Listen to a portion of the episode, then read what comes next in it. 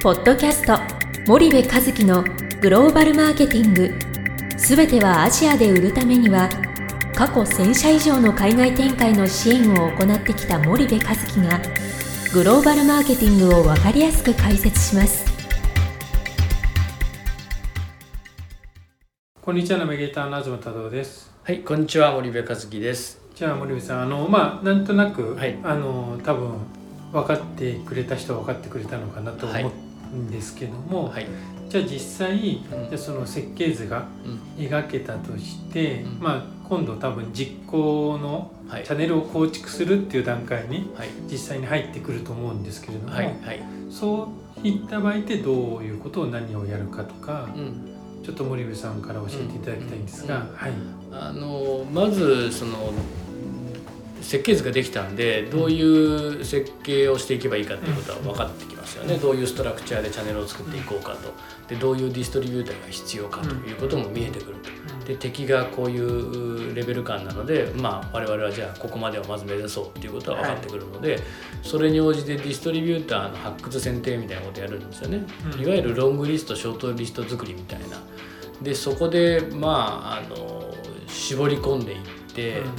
でディストリビューターとの契約をして契約と同時に初回の注文をもらって、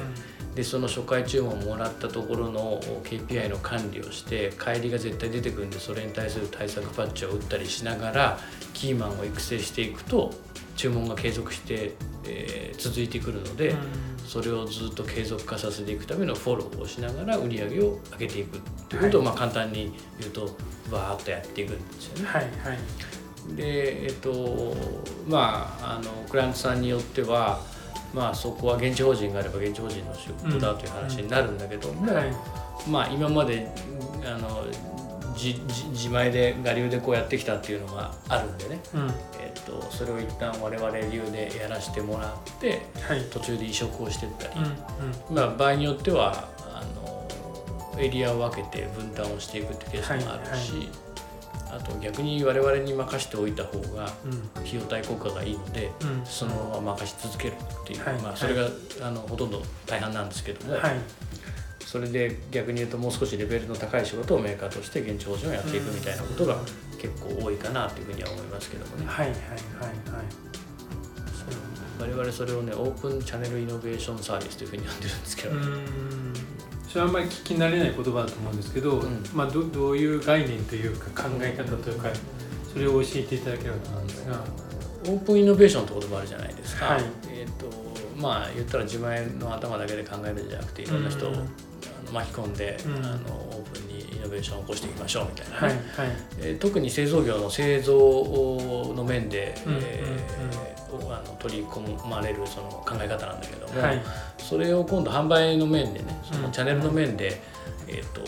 取り組む考え方をうん。オープンチャンネルイノベーションというふうに我々は勝手に呼んでいて、はい。で OCI サービスっていうのを展開してるんだけども、うん結局そのメーカーが現地でやることってねものをあのなんか決まってて海外グローバル戦略やったりはい大きく分けてね、ものをそのいわゆる生産するっていうことと、あと物を販売するっていうはい。ことと、うん。あとその、まあ、チャンネルだよね。はい。で、えーあとその、えーと売り場に出たものをどうやってこうストアカバレッジを上げていくってあごめんなさいストアカバレッジじゃなくてインスタマーケットシェア上げていくっていうは、どうやってプロモーションしてより拡大させるかみたいな、はい。まあ大きく分けたら作ってチャンネルに置いて、うん。置いたものをセルアウトさせるっていうこのうん3つの業務が大きく分けてあるんですよね。はい。でその中でオープンにできるものってやっぱ僕はチャンネルだと思っててね。はい。で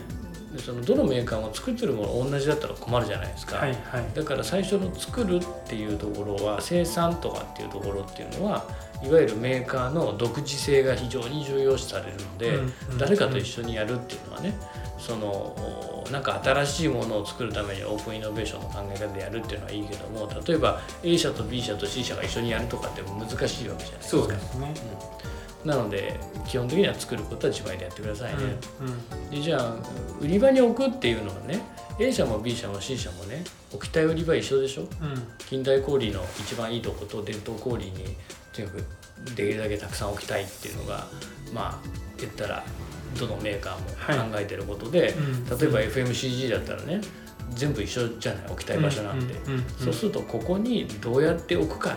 みたいなところって、はい。えー共有化をするっていう他者と共有するっていうことも考え方としては受け入れられるし、うん。もしくは外部の力をより活用していくっていうことも全然考えられるんじゃないの？っていうふうに思ってて、で一方で最後のプロモーションに関しては、うんこれ A 社も B 社も C 社も同じ CM 流してたらこれはおかしいでしょ？そうですね。商品違うんだから、はい。そうするとこれもメーカーしかできないことだよね、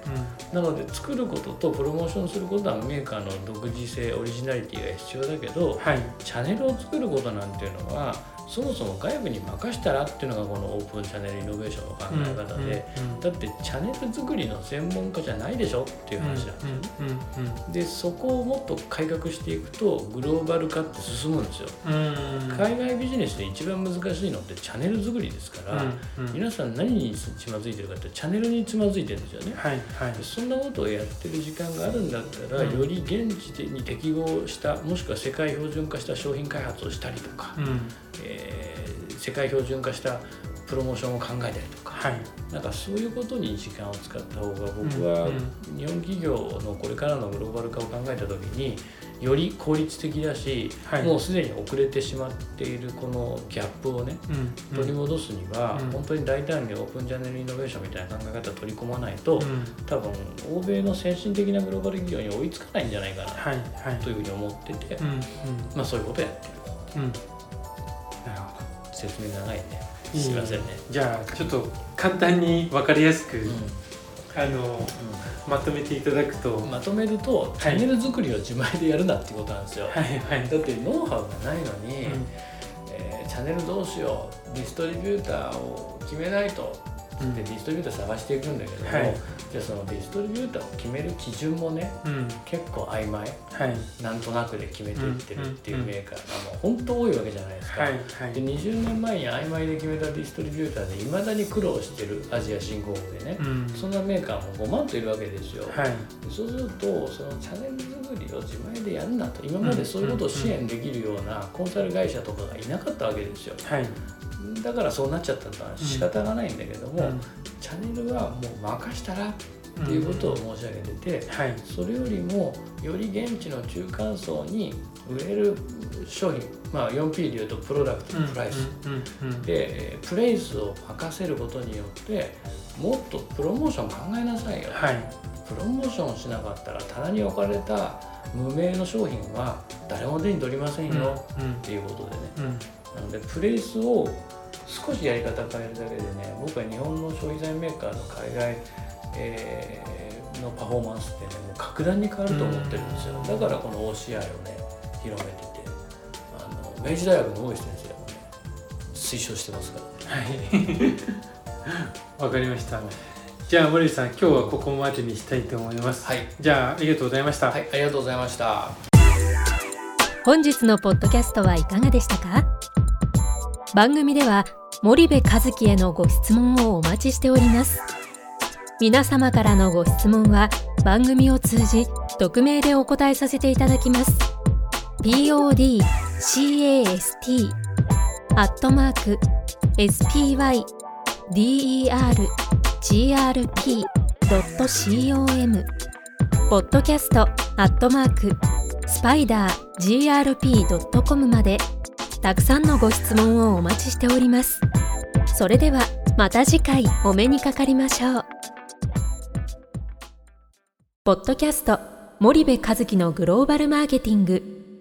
この番組はスパイダーイニシアティブ株式会社の提供によりお送りいたしました。